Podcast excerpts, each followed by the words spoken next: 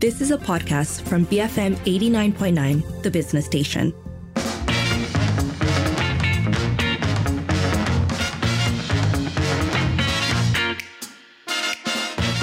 It is now 5:43 and uh, up next former prime minister Tan Sri Muhyiddin Yassin has been charged with abuse of power and money laundering so we're getting into it. Yes, so as you said, uh, Bersatu president, former prime minister, general all round long-time politician Tan Sri Muhyiddin Yassin has been charged with four counts of abuse of power in relation to corruption and two counts of money laundering at the Sessions Court in relation to the Jana Wibawa scandal. Uh, this comes after he was called into MACC yesterday for questioning and subsequently arrested. Before that, uh, he had been making public statements about these. Uh, these visits, I suppose, to and by the MACC. So, the, for the first four counts, Muhyiddin was charged under Section 23.1 of the Malaysian Anti Corruption Commission Act for using his office or position to get gratification from several entities amounting to over 230 million. He's claimed trial for all charges. He was also allowed to post bail of 2 million ringgit. He was also told to surrender his passport. Um, and this makes him the second former prime minister to be accused and tried in court for allegedly soliciting bribes and embezzling public funds. So, a quick primer on the Jana Wibawa scandal. Um, it was uh, the program was introduced by the government during Muhyiddin's tenure as PM in 2020, and it acted as a COVID 19 stimulus initiative to help Bumiputra contractors. In December 2022, current Prime Minister Dato Sri Anwar Ibrahim said that the Finance Ministry had discovered a breach of procedure in the handling of 600 billion ringgit worth of public funds during Muhyiddin's tenure, um, and then of course this uh, sparked uh, the uh, subsequent subsequent investigation, MACC on the 1st of February uh, confirmed that Bersatu's accounts had been frozen so that they could investigate. Um, so that essentially is what brought us to today's uh, events and the charges just very quickly what Muhyiddin himself has said. He said that the accusations made against him and Bersatu um, is fitna or slander, right? And he also maintained that he did nothing wrong since he had no authority to approve the government's projects. So this, of course, has larger um, ramifications in terms of uh, Perikatan Nasional, Bersatu, um, and our larger political landscape. So that's what we're going to try and uh, talk, uh, unpack in the next, um, in the in the next interview. But in the meantime, we'd like to hear from you. Are you following the story? What do you think? You can call double seven double three two nine hundred, send us a voice note or WhatsApp 018 789 8899, tweet us at BFM Radio. Joining us now on the line is Dr. James Chin, Professor of Asian Studies at the University of Tasmania. James, good to have you back with us. Good evening. So, Muhyiddin is, uh, of course, the second former PM to have criminal charges brought against him. What was your reaction to this? I don't think I was very surprised. I think uh, in the last week we saw lots of stuff on social media which says that the MACC was in the final stage of putting together the charges. And I think uh, in the last 48 hours, I think social media already blew up. Everyone was saying he was going to be charged. And of course, MACC itself issued a statement yesterday. So I don't think there was a lot of surprise. But I think the timing is uh, kind of interesting uh, we all know that there's going to be six state elections that's coming up. So because of the timing, uh, this means that there are lots of people out there who says that this whole thing is all about politics and really not about the issue of corruption. So I think uh, MACC and the government really has to show that uh, everything was done according to process, and that really the investigation papers was done in such a way that you know now is the time to charge him. Uh, because if they don't get this right, I think there will be political consequences with the upcoming six state elections. Right. So we're going to get to that shortly. But if we focus firstly on the party and who um, Tan Sri Muhyiddin is within Bersatu, the president, um, how do you see these charges impacting the party internally uh, to start off with? So I think for Bersatu, they are really in uh, uh, big political trouble. Muhyiddin is not the only one charged. Uh, the information, the ex information to one side who has been charged, and I think, if I'm not mistaken, a few other people are expected to be charged in the coming days as well. Um, that is one part.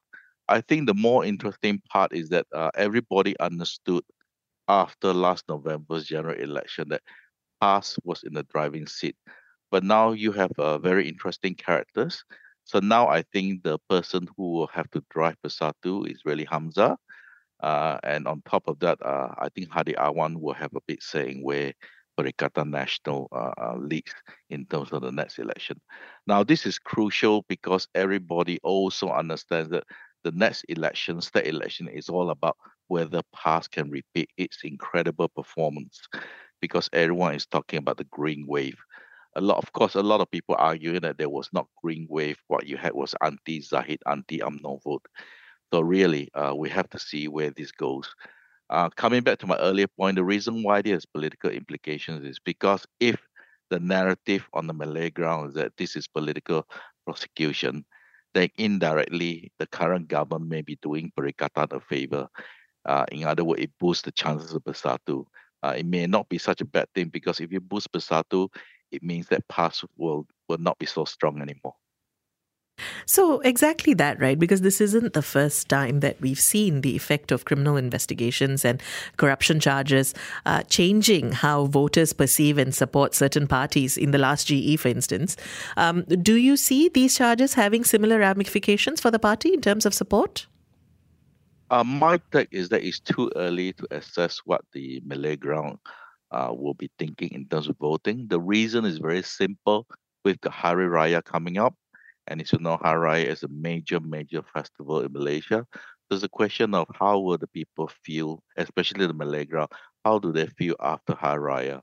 Um, I think uh, my take is that elections will have to be held either in July or August this year, uh, sort of immediately after Hari Raya. And also, if you look at the budget that was handed down by Anwar recently, a lot of the money is actually going to the Malay ground. So, for example, anybody who works with a religious uh, establishment, Islamic religious establishment in Malaysia, is is is uh, you know is going to get somewhere between 150 ringgit up to 700 ringgit. Uh, all the poor people living in Kelantan and Terengganu, uh, it depends how poor you are, but basically, if you're the poorest of the poor, your household is going to get directly two and a half thousand ringgit subsidy. Uh, civil servant is going to get uh, some money up to seven hundred dollars. It depends on who, where you are uh, and how much your, your pension is. But basically, the idea is that they want everybody to be happy during Hari Raya so that perhaps you know you have this positive mood heading towards uh, July or August. Now, for me, right, the important thing besides the fact that uh, the ex prime minister has been charged, the really important thing is really the fact that we have broken this big taboo. Because in Malaysia, right, the big taboo is that if you are the big kahuna, if you hold the number one position in Malaysia, right, you're sort of unofficially protected after you step down. So I think Najib brought the taboo barrier, and what we're seeing now is really, you know, uh, people sort of expected the ex-prime minister to be charged, so you won't see a huge, huge reaction from the ground, unlike that you see uh, when, when when Najib was charged. So I think from the government side, I think the really, really important thing is they need to get the narrative out this is all about putting Malaysia back on track because the 1MDB scandal really damaged Malaysia's brand in terms of governance. In fact, I can tell you for a fact that you know a lot of people refuse to invest in Malaysia because of 1MDB. People are worried that they not, uh, the foreign investors are worried they're not going to get a fair shake because of corruption. So I think all these things in the big picture is actually a really, really good thing. Uh, the question is, whether the people understand that this is a good thing because I'm not so sure because everything in Malaysia now is so politicized that you know uh, people believe what they want to believe. So let's talk about you know that combination of branding and political reaction because we're already seeing that happen. Um, Muhyiddin has accused the prime minister of using MACC for his own political agenda. In fact, this is something a statement that he returns to time and time again. Um, what do you make of the way in which this will be perceived, um, and and how do you think that translates on the ground?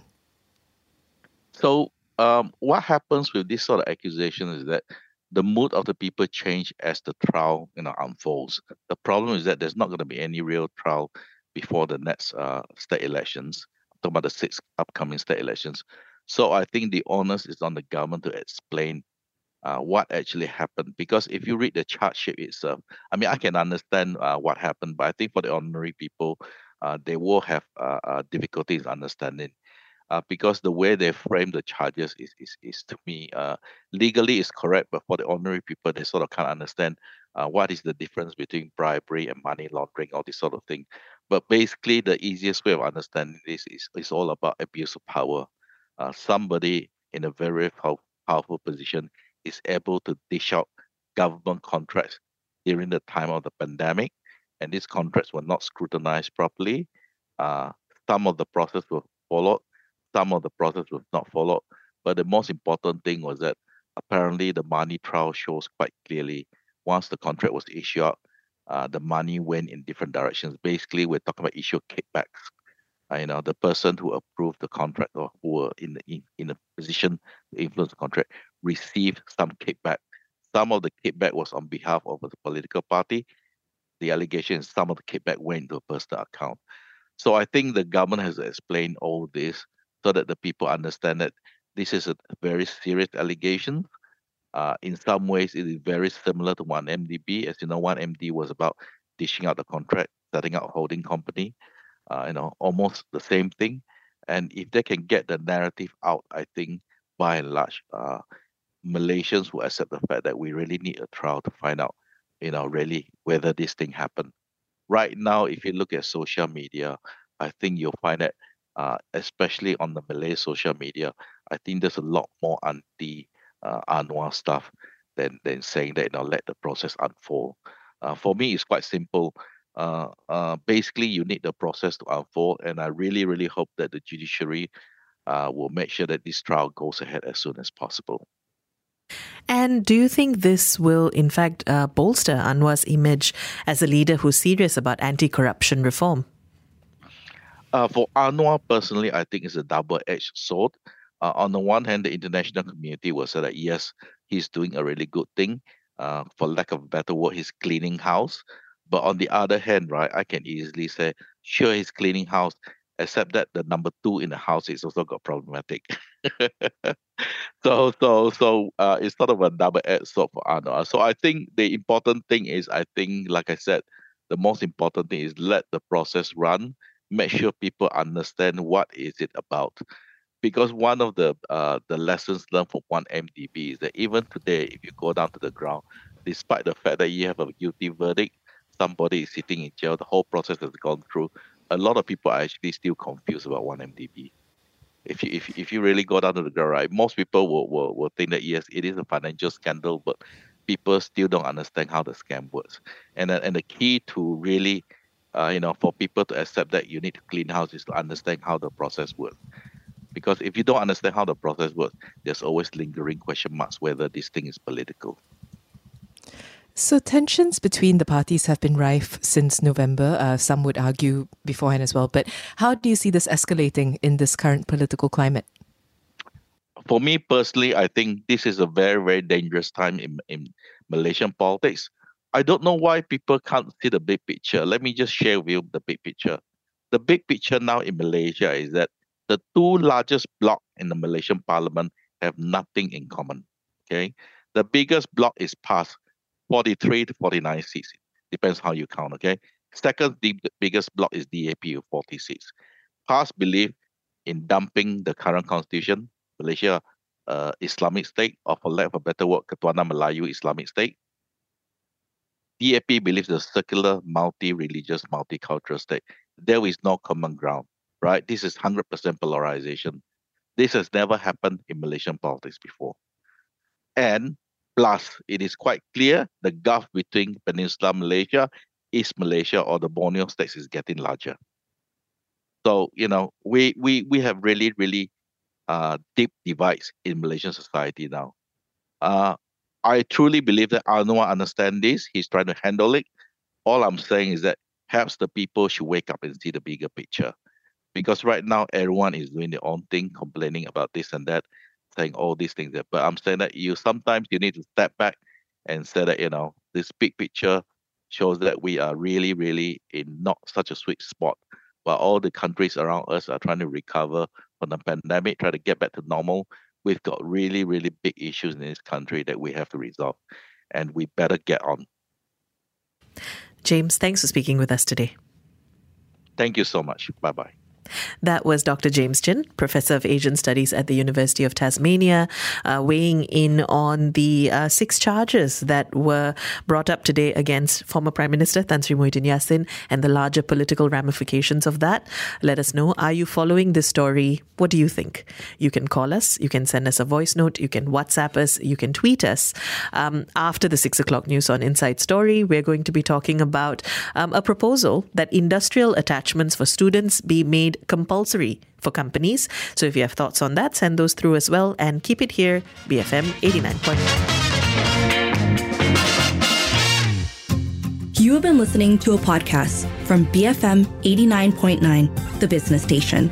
For more stories of the same kind, download the BFM app.